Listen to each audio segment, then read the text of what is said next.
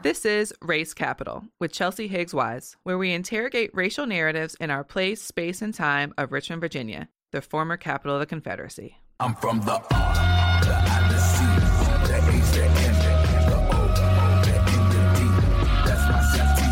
The R, the the C, the H, the M, the O, the N, the D. This week on Race Capital, we're doing something a little different. We want to give you some federal updates for your wallet, some local municipal updates on advocacy, and a story out of Fairfax County that proves that advocates and politicians need to highlight the idea of decarceration during COVID. Stay tuned as we speak to Sean Perryman of the Fairfax County NAACP and Dr. Kristen Reed of Richmond for All. But first, we speak to Preston Page of the Monarch Group and Advantage Strategies. Thanks for being here, Preston. Oh, no problem, Chelsea. How are you? I'm doing all right. I mean, All right.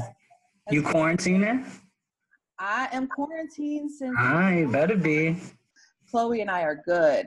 Good, good, good. Tell Chloe I said hi. I will. I will. Um, so first, tell me a little bit about um, what is your work in the community right now. Um, well, right now I work. Um, my full time job is at Advantage Strategies. We uh, are a government relations firm focused primarily on on state level uh, legislation and local level legislation. And the city of Richmond is one of our clients. So um, we liaison between the state government and the city of Richmond to make sure they get what they need from the state level and the federal level, and just make sense and and report on what's going on at the state level. Um, you know, these times and and these days, you all always need a side hustle. So I run my own side firm, the Monarch Group, and uh, basically we're a government research and education firm. Um, as well as business services firm. I partner with my friend Walker, and he provides more of the marketing, business related stuff. I I focus on our clients that are um, regulated by state entities, helping daycares and barbershops, and trying to democratize lobbying. Because I I see the clients that come in our office, and I feel like everyone should be able to access government relation services. Many people may know Preston because he is in different avenues and places. So I appreciate your work. And I invited you on the show today because you said how important it was for us to share about the CARES Act. Um, tell me a little bit about the CARES Act. Uh, well, the CARES Act was a well, the economic stimulus package. It was phase three of of the of all of the legislation that was passed by the uh, federal government, Congress. So, first one was House Resolution uh, 60, 6071, and that was more so focused to immediate response, uh, just to spend helping uh, agencies and and other administrations procure things. Then we had phase two, which was focused on more health related issues. I don't have the bill number in front of me, but uh, if you Google phase two of coronavirus phase two, it will pop up. Uh, that was focused on the healthcare industry and providing extra uh, rights to individuals uh, who are suffering from COVID. I know it gave uh, employees uh, 14 days paid leave if they were tested positive for COVID, and um, that's that's law. So a lot of employers are not telling that, but the uh, hopefully they are. I don't want to put nobody out, but uh, Okay. you are provided 14 days paid leave under law if uh, you are if you have this jo- um, if you have this virus and you've been tested positive for it, Wow. uh, as well as uh, um, many other benefits in the phase two uh, law, which was um, massaging of the I believe that's phase three, but massaging of the HSA health savings account regulations and and telehealth services. It's, it was a lot of benefits to phase two. Phase three is the most popular one because it gives us our our twelve hundred dollar stimulus check for a single person that makes below seventy five thousand dollars, twenty four hundred for um, a couple, a married couple who filed jointly, and five hundred dollars per child. Uh, so that is going to be a one time benefit. Um, and those checks are going to start rolling out on April 9th. is when the uh, Treasury will start uh, releasing those direct deposits. Uh, if you filed a 20,000, uh, 2018 tax return or 2019 tax return, the Fed already has your tax information. So um, you should get that direct deposited. However, it gets complicated if you're in an at-risk population. Maybe you switch addresses or you switch banks, or it gets it it get it can get a little um, complex. Uh, so definitely reach out to the IRS and make sure you track your your refund once they start releasing those.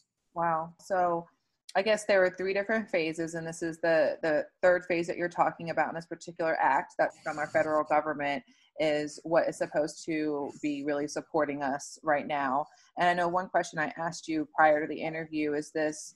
Um, I guess this is something from the federal government that does trickle down and should be for everybody, correct? Yes. It, it, it, should be it, it should be for everybody. Um, I know Congresswoman Ocasio Cortez wasn't really happy with the with the um, some of the populations and demographics they left out, especially that college demographic, where we have college students that are fitting for themselves, but since they're in college, their parents are keeping them on their taxes as dependents, and even though they might need that twelve hundred dollars, that that 500 goes to the parents. So if you're in that boat i will have and your parents haven't filed their taxes um, i would i would strongly consider you talking to them to see if y'all could work out a solution. But that's where you see that main uh, demographic of of people being left out those college age kids. Wow, wow. And I know that I've heard a lot from HBCU specifically about kids that had to go home unexpectedly, couldn't even get home. Didn't I mean there was just a lot of different circumstances of why we weren't included into these these types of I guess stimulus packages. Um, what do you see? Is there a stage four? What do you see kind of up next for the federal government? Well, uh, uh, Nancy, I, I should Speaker Pelosi. Speaker Pelosi should. She says she's been she's working on a phase four. I'm not really. I'm kind of really focusing on procurement and what we can control. I don't really like to talk about hypotheticals until I see the legislation passed. Then I know what I'm working with but there is talks of a phase four, maybe ex- extending this beyond this just one time payment. You know, Canada gave their citizens it was two thousand dollars a month for four months, as well as another uh, um, cachet of, of other benefits as well. So. Uh, there's talks of a phase four. Phase three was quite controversial. They voted on a 2.2 trillion dollar stimulus package by voice vote, even though well merited they couldn't convene, but that really set new precedent. You 2.2 trillion from by voice vote, that that raised some eyebrows definitely at the office. You mentioned that it was so unprecedented for this voice vote. Many people don't know what that means or why that's such a big deal. Oh well, I mean, you know, when you when you're in government and and y'all go by the parliamentary process, some things are are some things are required to have a recorded vote. Some things you can do with a voice vote. Um, in the essence of emergency, you can you can do a voice vote, but a 2.2 trillion dollar package, the largest in the nation's history, was passed by a voice a voice vote. That's just something that us lobbyists and legislators and those in the governing community just look at as wow. So it really doesn't matter, but it matters to us. Um, what if they have questions? Where do they reach out? Oh well, you can reach out. You can reach out to a number of places. Um, I know in the city, a city of Richmond, we have the Office of Community Wealth Building, which has uh, stood up uh, definitely a, a, a response effort in regards to COVID and getting people employed, those who have uh, been laid off, those who have been furloughed, um, those looking for a job, those needing an- questions answered um, on an individual basis. The Office of Community Wealth Building is always available. The Department of Social Services is always available to answer these questions. Um, and as well as your state your state offices. They're pretty busy so you might have some wait time but if you want i will reach out to the local level first. As well as you can email me as well. Um, if you have any questions i could send you over the handouts that i have that i send to my clients. Uh, my email is uh, ppage p p a g e dot monarch group at outlook.com so that is P-P-A-G-E dot monarch group at outlook.com as well as you can follow me on twitter at uh, uptown preston. And uh, my my little nickname is duke of manchester. So uh, yeah you could you could reach out to me in either those spaces. I'll shoot those documents over to you on uh, no problem. And um I, w- I would say it is really important that we get tested. We only have 24,000 tests. I know it's probably up today by a couple hundred. That was yesterday's numbers, but only 24,600 people been tested for COVID.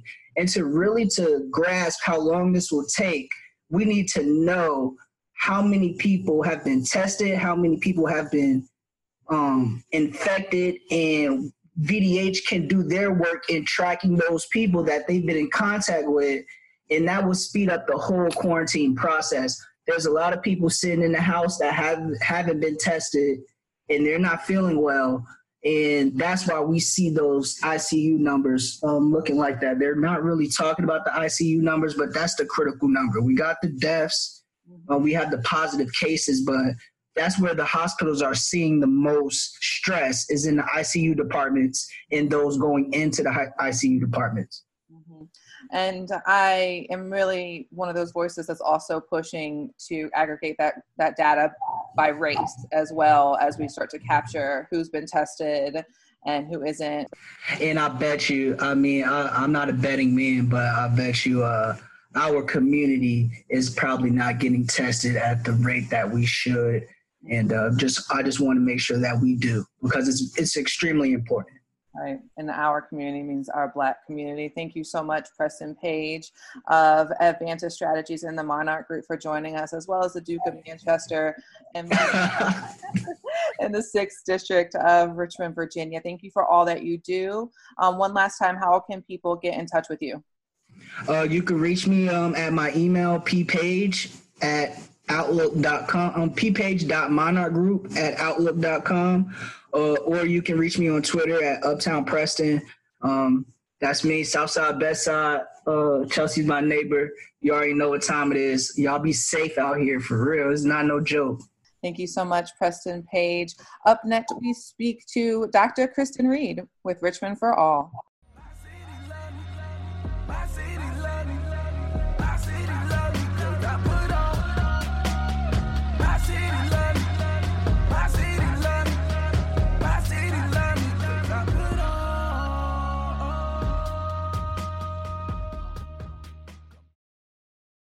On the show today, I'm really excited to have uh, co founder of Richmond for All, Dr. Kristen Reed. Thank you so much for being here. Yeah, of course. Thank you for having me. On April the 1st, Richmond for All put out a public statement that really summed up some of the concerns moving forward here in the city with our city council and our administration and how they are um, continuing to keep people updated as well as engaged. Can you give our listeners a little bit about what that letter covered on April the 1st from Richmond for All? Yeah, sure thing. So um, we saw in the um, city's um, agenda calendar for Richmond City Council that they were planning to put forward an ordinance that would guarantee what we call continuity of governance in, in a time of a crisis. Mm-hmm. And state code actually allows City Council a huge amount of discretion in what choices they can make about how city government moves forward in a crisis and what um, kind of usual practices around kind of basic democratic governance and transparency of governance they're actually going to hold to. Mm-hmm. So we issued a statement um, just kind of prompting city council to remind them that uh, pathways to participation in local government is incredibly important during a crisis, in part because those are the moments when we see a huge uptick in reliance on public services. And we also see really amplified effects that government choices can have on uh, vulnerable populations at the city level.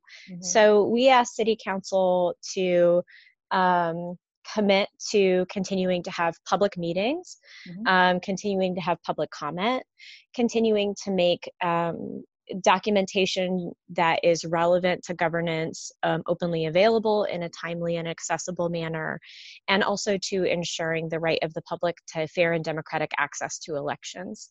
Right. And um, we saw a few days later that City Council did put forward an ordinance that committed to holding public meetings, mm-hmm. providing advance notice, and facilitating um, some form of public comment during those meetings, even though they'll be digitally hosted. So I think it's a really good start. The ordinance doesn't really say anything about FOIA, for instance, it doesn't say anything about our municipal elections. But I do think that this is a really good step forward. Um, and I also think that for some of these questions around FOIA and elections, we're going to need a bit more guidance from the state government anyway. Mm-hmm. And I know that the state government just finished General Assembly and the governor is still working on signing a lot of the legislation. Um, what are your hopes about being able to engage the state government with the localities? You know, I think um, at this point, I I have perhaps more questions than hopes. We we also sent a letter to the State Board of Elections asking them to weigh in on process for Richmond's municipal elections. As you know, the stay-at-home order is in place until June 10th, and um, signatures for candidates hoping to be on the ballot for municipal elections are actually due on June 9th. Wow. So we're in kind of a tough situation where either candidates will have to canvass, um, which nobody wants right now, mm-hmm. um, or people who are hoping to run will simply have to um, forego running and wait four years. Neither of those are really good options. And so I'm hoping that we can hear back something from the State Board of Elections um, saying that they're working in good faith to provide. Um, additional options for candidates who are trying to get on the ballot. Mm-hmm. I don't know if that's going to look like digital signature collection, extended deadlines, you know we're really not not sure what the state will respond with if anything mm-hmm. um, i myself am really hoping for a digital signature collection option mm-hmm. um, but you know we're going to have to wait and see i think a lot of things especially at the state level are in a high rate of flux right now mm-hmm.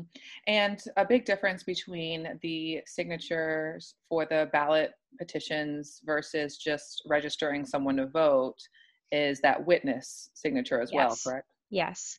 Yeah, so the the way that you collect signatures for ballot for elections in Virginia is you have a form called I think the petition of qualified voters and that petition um, is circulated by somebody who is themselves a registered voter in the state of Virginia, and they function as a witness to all the signatures that they collect. Mm-hmm. And so I think that the state um, is if they push back on the idea of digital signature collection, I think it's most likely to be around the idea of the witness for the petition. Mm-hmm. Though it is certainly the case that um, at least some voters would be able, within their home or in their community, to find someone who would be able to witness them submitting a, a signature for a petition for someone to be on the ballot. So I do think that a lot of these are.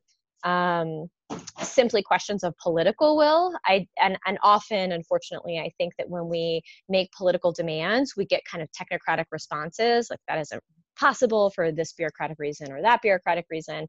Um, i i really do believe that a crisis is a time when we most need democratic governance and so i hope to see better from our state government here in virginia. Mm-hmm, mm-hmm. And um, the signatures for the ballot petitions are really incredibly important for Richmond this year because of all the seats that are open this year. It is a big electoral year in Richmond. We're going to elect a new mayor. We're going to have um, all new city council representatives, all new school board representatives. Um, I mean, perhaps not entirely new. Certainly, some incumbents will be reelected, but um, all of those seats are open. And I really do think that um, refusing to, to budge on this uh, issue of signature collections is something that's going to dramatically um, favor incumbents Mhm. and also candidates who have access to a high degree of resources and wealth who can solve these problems um, in a range of different ways by hiring consultants, by um, hosting events privately that stagger visitors. I think there are ways to, to address these issues, but the reality is they, they will require a lot of resources, and we really do want open democratic access to the ballots for any candidates in Richmond who want to run, mm-hmm. including working class candidates who might really be struggling with a lot of issues right now, including homeschooling their kids, Right. working extra hours um, if they're working especially in the service industry. Right. So yeah, I, I really think that this is an issue of, of um, democracy itself, and we are we're planning on really pushing this question. Great. Great. You also mentioned FOIA. Could you just review really quickly what a FOIA is?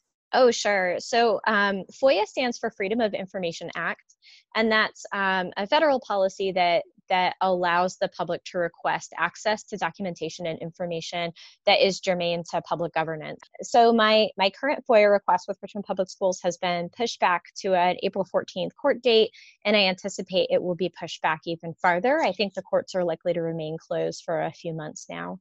Um, that FOIA is is has been really long in coming. I submitted, I think, my first request for teacher retention rates back in September. And then I submitted a follow up request in January. Both times the schools argued that um, no such data exists, which either indicates that they're withholding the data or that they're simply not tracking it. If they're not tracking it, that's a violation of the assessment protocols for our strategic plan for the schools. And so, either way, I really um, am eager to get that information. And we're looking at, um, because of the court slowdown, a pretty long timeline on that FOIA at this point. So, you can see how it's really important for our governing institutions to actually just act in good faith and, and give up information when it is requested, because otherwise, the public can really end up waiting a very, very long time to access really simple data that should already be publicly accessible anyway. Right. And just knowing a little bit about Richmond for All, you all have used this FOIA data in the past to really help push forward many of your issues that folks across the city just weren't aware of without this data. Yeah, I really do think that um, in Richmond, we struggle with transparency and governance. And there are a couple of reasons that that's the case. Um, one is privatization, which is something that can really advance quite quickly during a crisis. Um, many of the services in Richmond that really should be public are provided by private institutions. So we see private management of parks, we see private management of um, public marketplaces.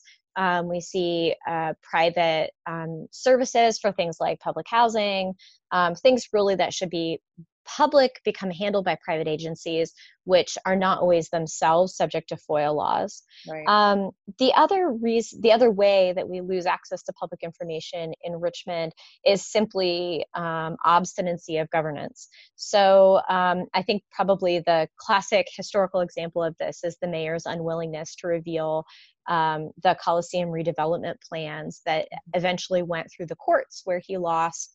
That's a really good example of materials that uh, the public really do have a legal right to that our government is simply refusing to hand over. Um, I think the teacher retention dates are likely more analogous to the Navy Hill documentation materials um, in that I, I suspect the information is possible to get. It's simply that the schools have been reluctant to turn it over. Right. So, yeah, I think having some assurances that FOIA will be observed during a crisis is one way that we can really track what's actually happening when we can't all just attend a city council meeting in person. Right. And you mentioned um, the FOIA and how it was used successfully in the Navy Hill piece, as well as how you're using it now to collect some data about teachers. I'll go ahead and lift up Richmond uh, Transparency and Accountability Project, who also used the FOIA tool to um, gather the use of force data here with Richmond Police Department that was being refused to be provided by the administration for months. So I, I appreciate you kind of breaking that down a little bit of how the commitment to really support Richmond's most vulnerable during COVID 19 um, can also be supported by making sure that we are receiving transparency and data. And that has always been the case for here in Richmond. Yeah, absolutely. I appreciate you mentioning RTAP. They did incredible work. Um, they were very persistent on those FOIA requests. And um, one of the things that we saw from the results that they got is exactly how dire the disproportionality and impact in policing practices are in the city. And so it was unsurprising that the police were so unwilling to hand that data over, but it was also very clear how much need there was for that data. And one of the things that we're getting informal reports on right now is increased policing activity around public housing and in the east end of Richmond, especially along the Henrico border.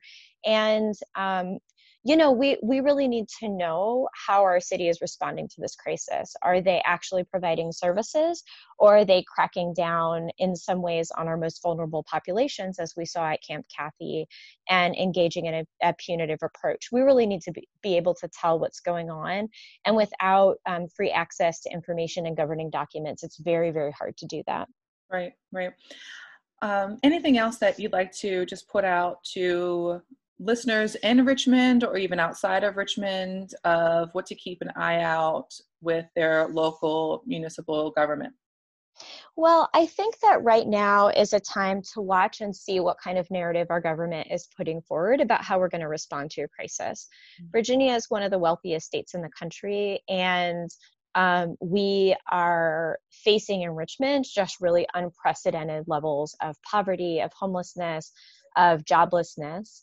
And one of the things I've started to see from state government, I know you're asking about municipal, but part of what I'm seeing on the state level is increased conversations about austerity, cutbacks, mm. um, slowing down the rollout of our increased minimum wage requirements. Mm-hmm. I think those are huge red flags, and I want to see how those conversations evolve both at the state and at the municipal level.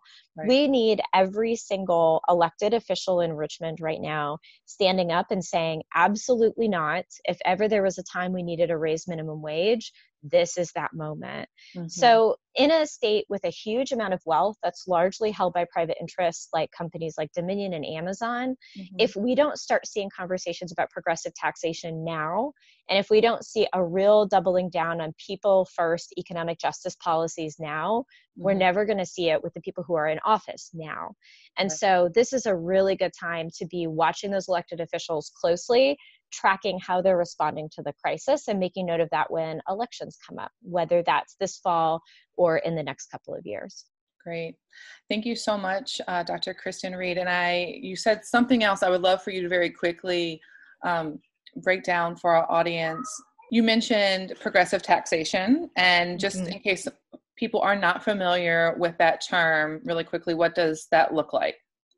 So, progressive taxation um, in my estimation, really means asking the people who hold the most, most wealth mm-hmm. to be paying taxes on those holdings. And there's a lot of different ways that progressive taxation can be worked out in policy. Mm-hmm. But what we're looking at here is um, largely taxation on things like um, corporate income, for instance, mm-hmm. um, and not taxation that affects kind of everyday working people. So in Richmond, we've seen a huge push for regressive taxes, whether that's meals taxes, um, cigarette taxes, taxation on kind of small scale consumption by everyday residents.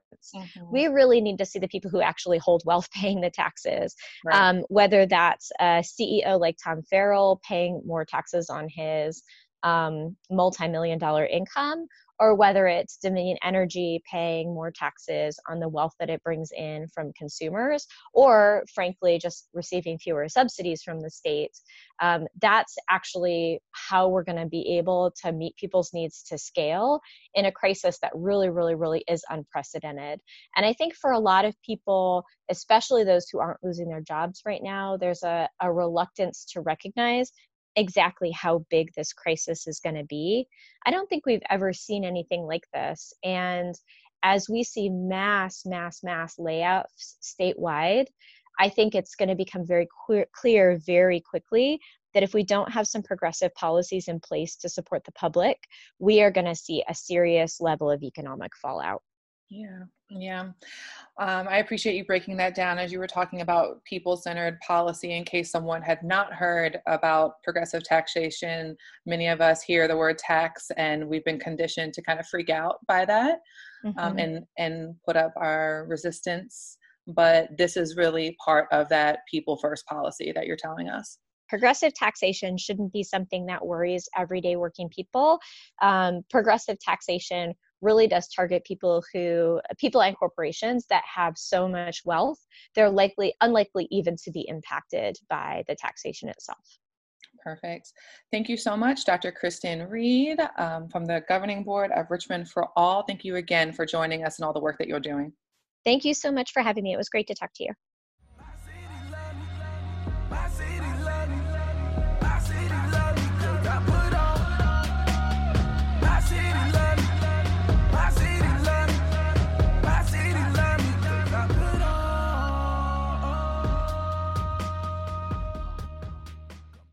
You're tuned into WRIR LP 97.3 FM Richmond Independent Radio with me, Chelsea Higgs Wise, and Chloe! as we social distance while broadcasting from Southside RVA. Stay tuned for the rest of our April 8th episode here on Race Capital. Come take a cruise through the south, south. Take a cruise through the south, south side.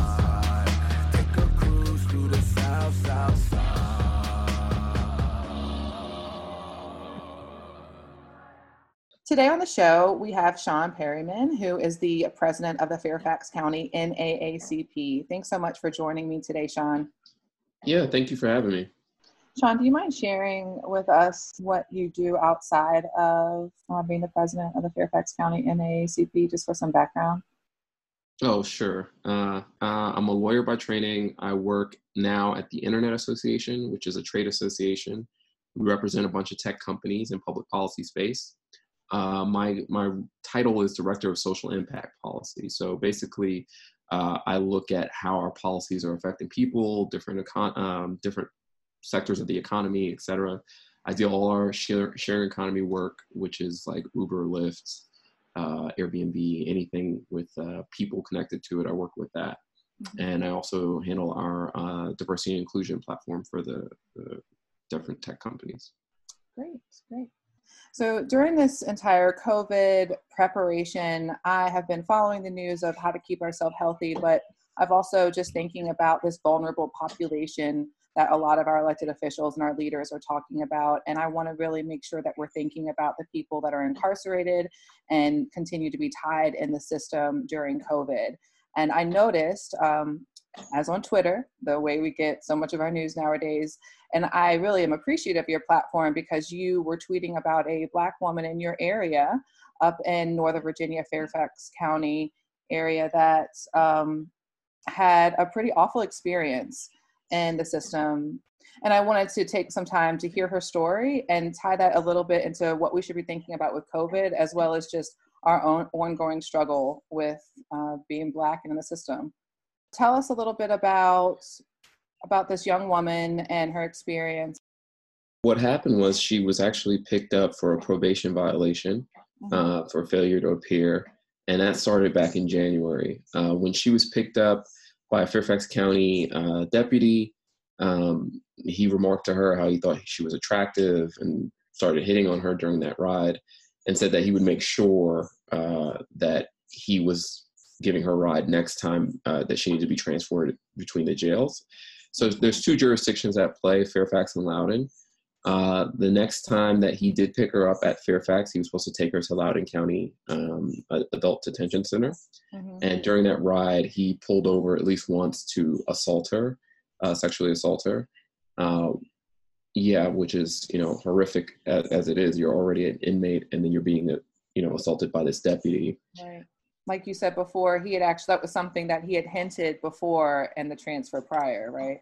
Yes, this is something that has come up during his arraignment and everything else. He had uh, at least said this to her. This is her allegation that she had said this to her before, more than a month prior, I believe. Mhm. And then when she had to be transported again, sure enough, he was the one to do it. Uh, you know, he assaults her on the way there, and then when she reaches Loudoun County, she let the staff there know what happened to her. Mhm. Um, thankfully, she was brave enough to do that because, you know, uh, if she hadn't said anything, I don't think anyone would have known. Mhm. Uh, so, I mean, it raises a whole host of questions of how does a deputy have this power to take an inmate on his alone uh, alone? He gets to pick the assignment and then take her to another county with, you know, no supervision, no one else there. Uh, so he assaulted this young woman, and then she had to stay in Loudoun County jail right after being sexually assaulted. So um, the Fairfax NAACP and the Loudoun NAACP worked together to to take a look at this case and to get her out of jail at the very least. Wow. Wow. So, and I guess was this um, this particular correctional officer? I read in an article that he has a past himself. Yes, yes. The the reason this I think uh, got any media attention during this pandemic is because this same officer was uh, involved in the very uh, public uh, killing of Natasha McKenna. Mhm. She was a inmate at uh, Fairfax County um, uh, Jail, and uh, he was involved with a, a team of people that used a stun gun on her until she died. Wow. Um, so the advocacy community, the a- a- activists here in Fairfax County have all been all over this case with Mhm. Natasha McKenna. Uh, they're familiar with this deputy. Um, and unfortunately, this wasn't the only incident he was involved in. He was also involved in killing uh, Giovanni Martinez, uh, shot that person uh, to death, and uh, claimed that you know he was attacked and they were mentally ill. So he was involved in at least uh, two two prior violent incidents that resulted in death. So this is a guy that's been working in Fairfax County for I believe 20 years Mhm. uh, and has had this history and still was out there to assault another young woman. Wow. And you said that there was um, the activist community. There are you all, of course, the Fairfax County NAACP, but any other groups that you're working with that you want to lift in this moment? Yeah, absolutely. Um, obviously, Loudoun County NAACP, uh, they're actively involved in this. Um, the way that we found out about the initial arrest was from SURJ NOVA, which stands, which stands for uh, Standing Up for Racial Justice uh, in Northern Virginia. Uh, we've worked with them and partnered with them on several different things, but they're the ones who brought it attention to our attention. And I know uh, Black Lives Matter uh, in this region has at least been following the case as well. Um, it's great to hear that you all have that type of collective solidarity helping this woman right now, especially during this um, pandemic. So tell us um, what was her original charge? Yeah, I- mean, and this gets into some of our other advocacy, but uh, we've been advocating for a long time to re- raising the felony threshold, the felony larceny threshold in Virginia. Uh, just for background, Virginia has one of the lowest felony larceny thresholds in the country, which means if you steal an item at one point, with I think within the last two years, if you stole an item that was two, were valued at two hundred dollars, you had a felony charge. Mm. So she was facing, um, she had a charge originally of felony larceny of, of an item worth $200. Uh, that uh, put her into the system. Uh, she was on probation, and then this arrest that happened in January stemmed from uh, failure to to make one of her probation appointments. Mm. So then they arrested her again, which uh, put her right back in the system and led to this incident. Um, and that all stemmed from the original charge of felony larceny, which in any other state, most states in the country, if you stole an item worth just over $200, you probably have a misdemeanor. Here in Virginia, it's a felony. Mhm. Now we got it changed the last year, where now it's uh, it's a, a threshold of five hundred dollars, but that's still one of the lowest in the country. Right, right. And she's now been victim to this institutional failure as well as Mhm. to the officer McPartland. Is that his name? Yeah, Deputy McPartland. Um, yeah.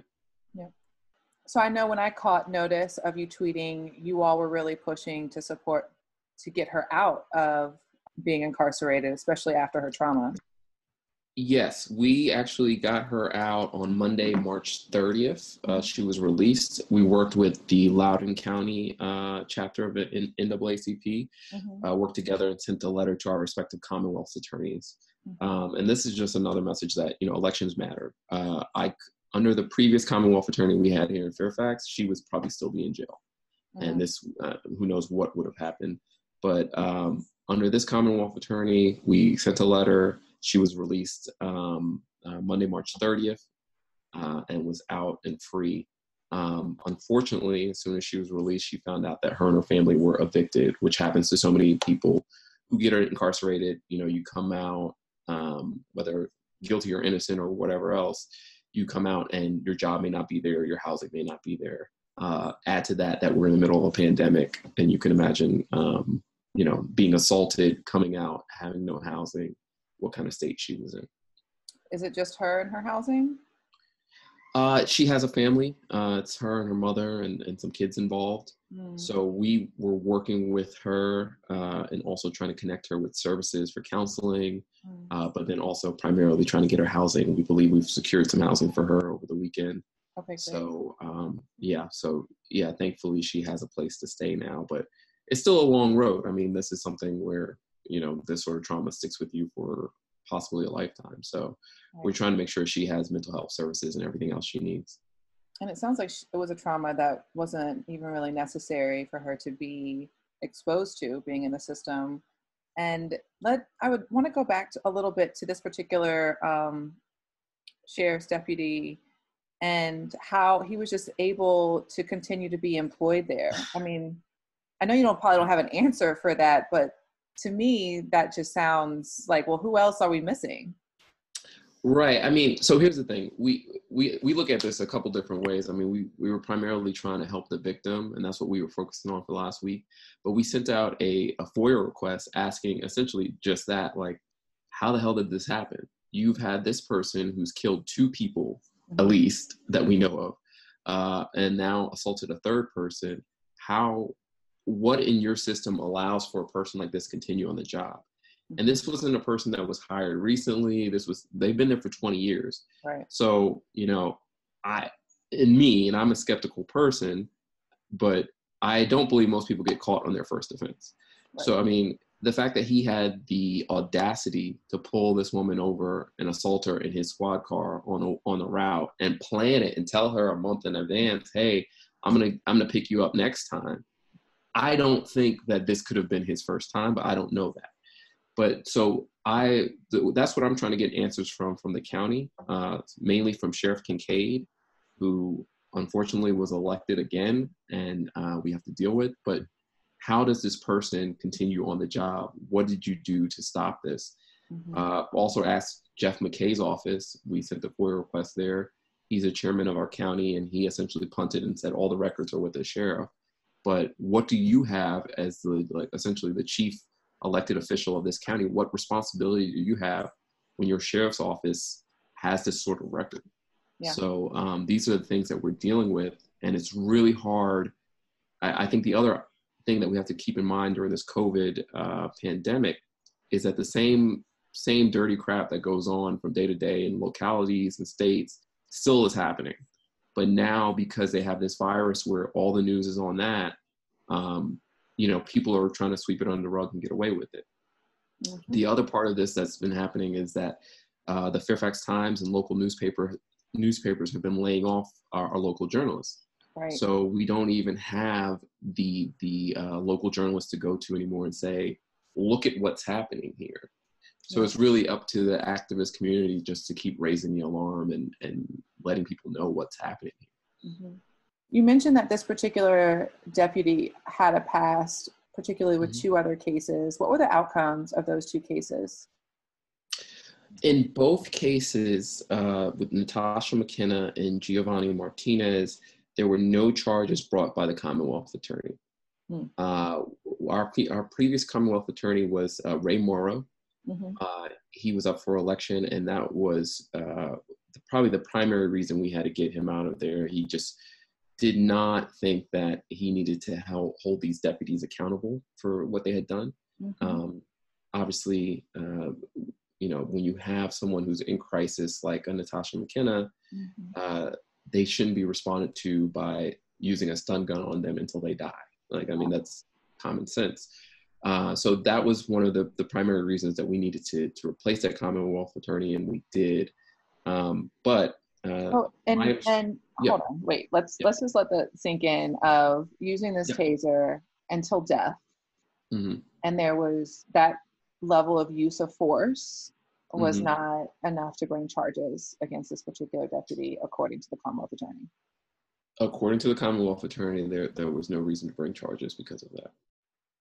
And I know you mentioned um, your all's policy advocacy with the minimum wage, but um, I know that just statewide and even here in Richmond, we've been following a lot of the use of force data transparency with policing. And this is just rings in my head of another case why we make, need to make sure that this data is very much out there and apparent of what's happening to people within the system. Um, that can I just make a point on that? please. Um, in Fairfax, one of the things we've been working on is well, one of the things when you're an advocate and you talk about use of force and you talk about uh, the disproportionality of arrests of Black people primarily being arrested, we we talk to them about this, and they like to say to us that uh, they have a diversion first program. We divert people, we try not to get them whatever, and it is like pulling teeth to get the data on the racial uh, breakdown for that diversion first program. Because Mm. it's great if you have a diversion first program but if it's going to rich white kids to make sure that they stay out of trouble. Mhm. and how did natasha mckenna uh, who had you know um, pre-existing issues already how did she not end up in the diversion program right? How does she end up getting stun gun until she dies and then other people get released into the diversion program? Who's it for so um, just to your point, we need data, whether it's COVID-19, whether it's arrests, whether it's this, we need the data to see what happens because we know that these systems are set up to serve certain people. And at, that if advocates don't point out this data, that's how it will continue to, to work. Right. And thank you for bringing up even having that data for what's happening in COVID right now. I know that's what's been on my TV all week is just the impact Mhm. on African American communities. And just to share a little bit of data right now, that in Louisiana, the percentage of COVID 19 deaths, 70% of them, 70, yeah. 70%, Sean, Yeah, it's are. African American. And Michigan, it's 40% Black. Now, Michigan, I, I can't remember the exact numbers, but I mean, they're in the 20s, maybe, like percentage Black in Michigan. And that's, I mean, look, that's what we're going to see everywhere. I'm from Brooklyn, New York, so I know Brooklyn is particularly hard hit Yeah. um, by this virus and everything else. And it's going to be people of color, especially Black people, because we have to say Black people that are going to be impacted by this. But the thing about it here, we have to, in Virginia, if you look at the data that they have now, Mhm. uh, they're they're breaking doing a racial breakdown. But then if you look into the numbers, it says 53% of people aren't being asked or not reporting. So right. really, we don't have the data. They're saying they data and they don't. They don't. I saw that. I saw that same statistic, and I was like, "Oh, it's not showing that it's black or brown." I was like, "Well, half of this isn't showing us anything." Anything, right, And- right. You mentioned this in New York, and also just to give some um, percentages, that 56% of the COVID 19 deaths coming out of New York are coming from Queens and the Bronx. Mm, mhm. 56% of the deaths in New York Right. are from people from Queens or the Bronx. Um, so it, it's it's really interesting on how I hope it doesn't show up like that here in Virginia. But what are your thoughts? Do you mind sharing about? Yeah, I mean, look, here's the thing, and and this is frustrating because if you're used to talking about race, sometimes you talk about it in a way that kind of skips a step. Mhm. So for people who, and then people are, well, viruses can't be racist. Like, you know, we're not saying viruses can be racist. what you're saying is that you have systems in place to respond to viruses, whether it's healthcare, police, whatever, that have a long history of uh, systemic oppression to Black people Yeah. right? So, uh, one of the things that we know about the COVID 19 is that it, it attacks the respiratory system. If you look at the data, whether it's Bronx or Queens, um, asthma, the, the people who have asthma, who have respiratory illnesses, are going to be poor and black because of the way that we've set up you know the housing systems the way that we have our environmental justice. Here in virginia when we look at pollution it's going to be black communities. So if they have respiratory issues they're, and they're just as susceptible as everyone else to getting these diseases when you get hit with covid it's going to hit you harder and it's more likely going to result in death Mhm. same thing for diabetes and everything else these these conditions that we see more prominent in those communities Mhm. so um, we need to talk about racial data and we need to talk about the healthcare response because we know these doctors they have crazy ideas about the level of pain that people can take if they're black and it it scares me it scares me to think of that that if you're dealing with a triage system where a doctor is going to make a, uh, a decision on who should live and who should die Mhm. that it scares me if i'm there with a white person that they may think that my life is worth less than theirs Right. and that's the that's if we continue on this road where we can't flatten the curve hmm it's terrifying to think the decisions and who's going to be impacted by those decisions hmm Right. And knowing that we don't have enough ventilators, the supply is not there, so they are making Right. decisions right now about Right. who's a priority and not. And we know Yeah. that we ain't ever been a priority. right but we're already seeing in the data in louisiana and michigan who's dying Right. so uh, you don't And- know if those if that's related to the decision making or if that's you know related to the sh- the, the bad healthcare they have or what it is Well, you know, I've again, I've just been diving into this conversation the last 24 hours, and what the people that are analyzing the data right now are showing that it is three particular factors, which is number one, that health one that you just kind of broke down to us about how we're just more susceptible to certain diseases that now make us even more likely or risky to die of Yeah. COVID. Number Yeah. two, it is the jobs. We are the people that are more likely to be working face to face with people and these essential workers right now, having to work to pay our bills as well. So that's Mhm. the second one. And the third one, I would love to hear um, your thoughts about this and the job if you feel open to it. But really, this idea about misinformation. Um, they said that was really the third factor about African American communities weren't necessarily receiving the up to date information. And I know I saw on the internet when this was all going on the ridiculousness about Black folks can't catch COVID. So Mhm. they're saying now that's actually impacted us as far as our uh, risk to catching this virus. So it, I, I think that's completely valid. I do think there is misinformation out there that all communities are susceptible to. And, but I think within the Black communities, if you're foolish enough to believe some of the misinformation, just because you know we suffer more when we we make a wrong decision, right? We don't have mm-hmm. those those safety nets in place. So if you believe some misinformation, you are more susceptible to it. Just be you're more susceptible to be hurt from it, right? you don't mm-hmm. have necessarily the health care where you can like oh well i screwed up and i'm gonna be able, i'm gonna be fine this could ruin you financially or it can ruin your health mm-hmm. but the other part of it too is i think there is and this is a tricky part to articulate but there is a healthy skepticism within the black community because we have a long history of the medical community and, and the american government taking advantage of us Right. so there is some natural distrust of certain of of the government and certain things that Absolutely. you can't argue with because based on the history. But Right. I mean, um, not just from the health of the political realm, even the media, right? I when I heard misinformation was the indicator, like the factor in my mind, I was like, I, I would rather reframe that as just like another inequity of dissemination of information as mhm, well. mhm. Um, just as the system just isn't set up for people to maybe be at home at two o'clock and hear Governor Northam every day for that, and then have a mask readily available when all of a sudden it, the things change, right? But then you also have to keep in mind that as it relates to this pandemic, for me at least, my experience has been that I have to teach myself, right? So I have to find sources that are reliable and read about it and everything else Yeah. because we have an administration that Yeah. started off with this is going to disappear one day and now is at the point well stay in your houses until april 30th Right. they one day will say masks are not necessary don't buy them now they're telling you so they're giving you they're misinforming you right, Right. so if you are a person working like we said on the front lines you have this job and stuff you may not have the time to look up what's the latest from the cdc right. so if you have an administration that is changing by the minute what they're saying the guidance is, this is going to have a huge impact on the black community if they can't go find the information for themselves. So I don't want to put it on our community. I think it's a it's a failure of government, but then I also think there are certain things built in into our shared experiences and everything else that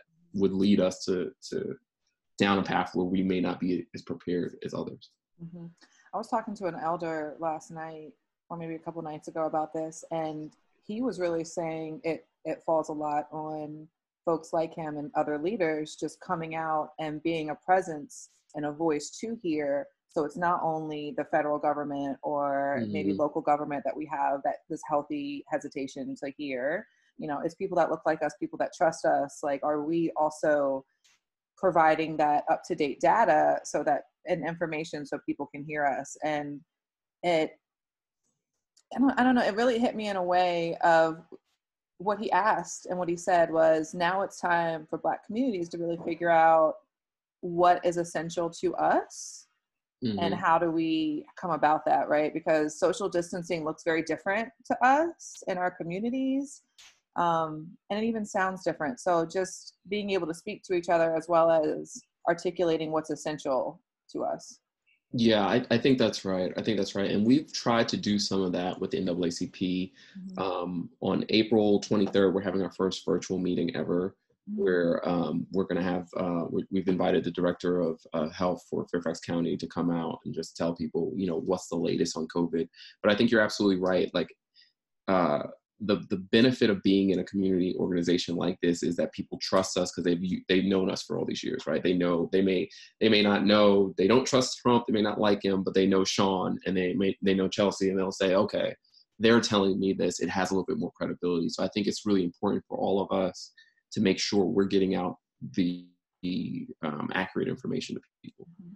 Well, I know that I do trust you and the work that you all are doing. I just want to say thank you as well for always lifting Black women, especially in political spaces um, and even in digital spaces. Having Black men just kind of come up and interrupt that when we need it is is a um, you know it's just it's that support that we need in time so we can see it like it and keep moving and doing the work that we already are in right Yeah, yeah.